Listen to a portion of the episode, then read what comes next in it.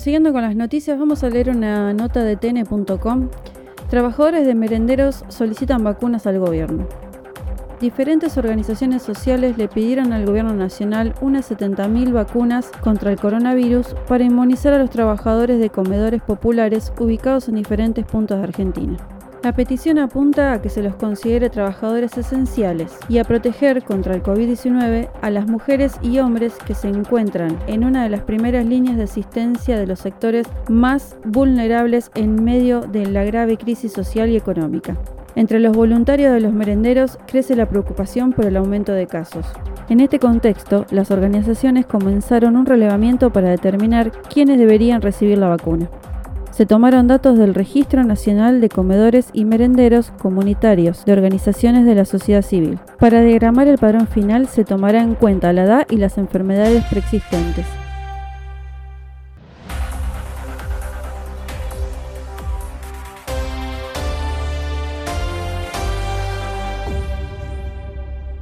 Para poner un poco de contexto a lo que vamos a hablar al final, escucharemos la entrevista hecha por nuestra compañera Rocío Estudillo al merendero Chocolatada La Esperanza, ubicada en Florencio Varela. Hoy estamos en Varela con Romina, Valeria y Poli para que nos cuenten un poco cómo comenzaron el año pasado con el merendero Chocolatada La Esperanza. Primero que nada, decirle gracias a las dos ¿Y cómo fue que surge el proyecto de iniciar un merendero en pandemia? Ustedes cumplieron un año hace poco y queríamos saber cómo, cómo surge el proyecto. Sí, empezó con tu idea.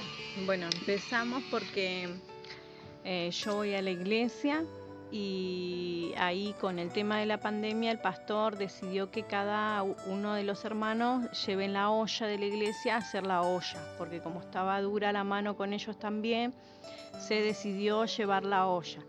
Eh, teníamos miedo primero porque por ahí la comida no se daba o no venía y nos quedaba toda la comida. ¿Qué hacíamos? Entonces, eh, bueno, decidimos hacerla y ese día fue un éxito porque vinieron todos los chicos, los papás, estaban re felices. Y me sentí con una emoción en mí a la tarde y dije voy a hacer la leche. Hablé con mi marido primero a ver qué él me decía y él me dijo que sí, que tenía todo el apoyo de parte mía. Y bueno, hablé con una de las chicas que siempre está conmigo y ella también me apoyó entonces, bueno, salimos a buscar, a golpear las manos a los vecinos, a comentar ¿no? lo que queríamos hacer. Y bueno, los vecinos nos ayudaron y bueno, y ahí salió de la nada, salió chocolatada la esperanza. Empezamos con 12 litros de leche.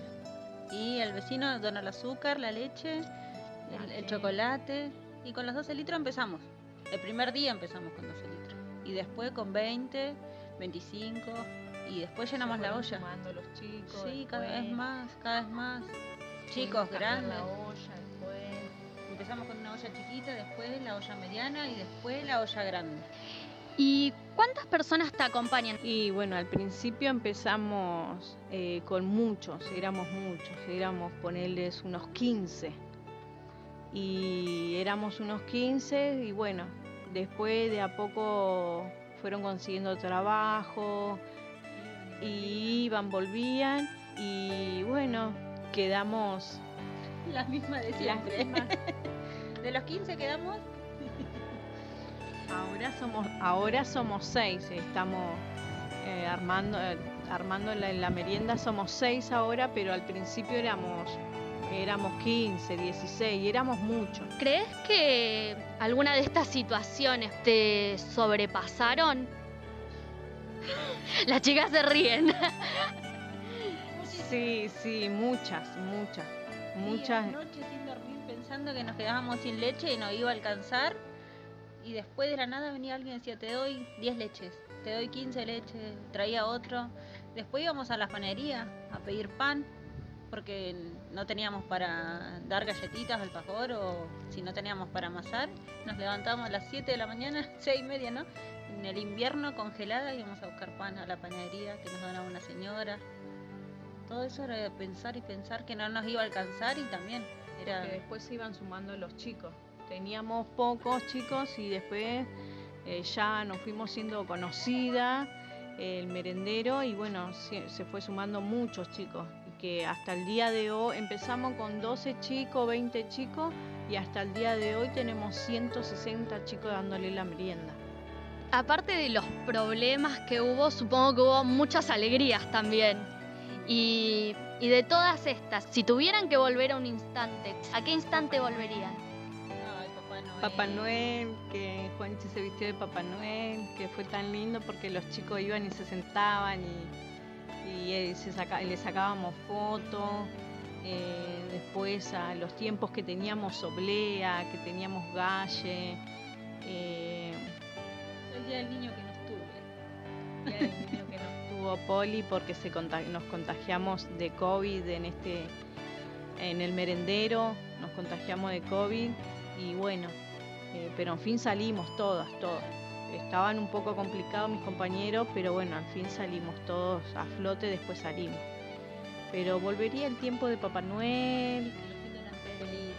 Sí. Re emocionado, venían a buscar el regalito y sacaban las fotos y iban re felices, re felices. Y de tener los alfajores, no, y de tener las galles y las obleas de vuelta que nos donaba una chica y por todo este problema de la pandemia y que la economía no está tan bien, no podemos tenerlas de vuelta a la soblea y las gallas.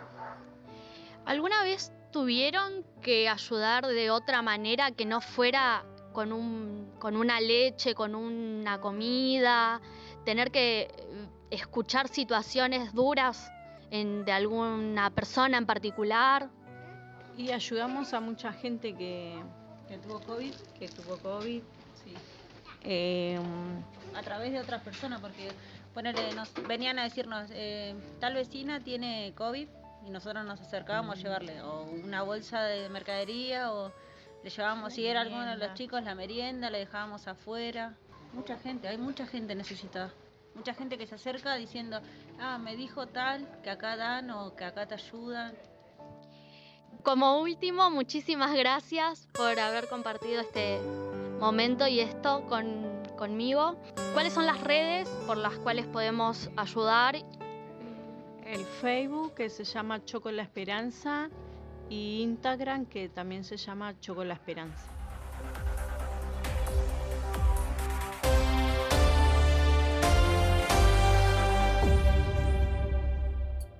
Me gustaría que nos quedemos con una reflexión en cuanto a la nota presentada de tn.com y sobre la entrevista que hizo nuestra compañera Rocío sobre la situación eh, actual que desnuda y deja al descubierto muchas cuestiones para reflexionar colectivamente. El rol del Estado, el rol del mercado, pero también el rol de diferentes formas de organizaciones sociocomunitarias que emergieron para satisfacer necesidades sociales en pandemia.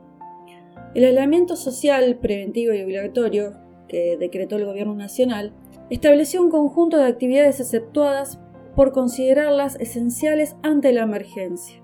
Pero si observamos dichas actividades, podemos ver situaciones muy dispares.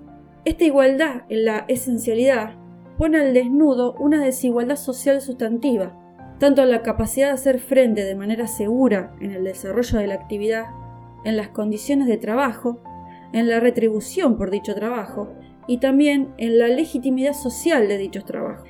Hace unos días, en un programa de televisión de tinte político, un comunicador alertaba sobre la necesidad de reconocer económicamente a los médicos y médicas y decía algo así como, si les dieron a los planeros, ¿cómo no le van a dar un resarcimiento a los médicos? Pues bien, señor comunicador, resulta que muchos planeros, como lo llama, usted, señor, hacen un trabajo estatalmente y socialmente considerado esencial. Y que un trabajo considerado esencial se encuentre dentro del umbral de la pobreza y se realice en condiciones realmente muy precarias, debería, en principio, alertarnos sobre nuestras propias desigualdades.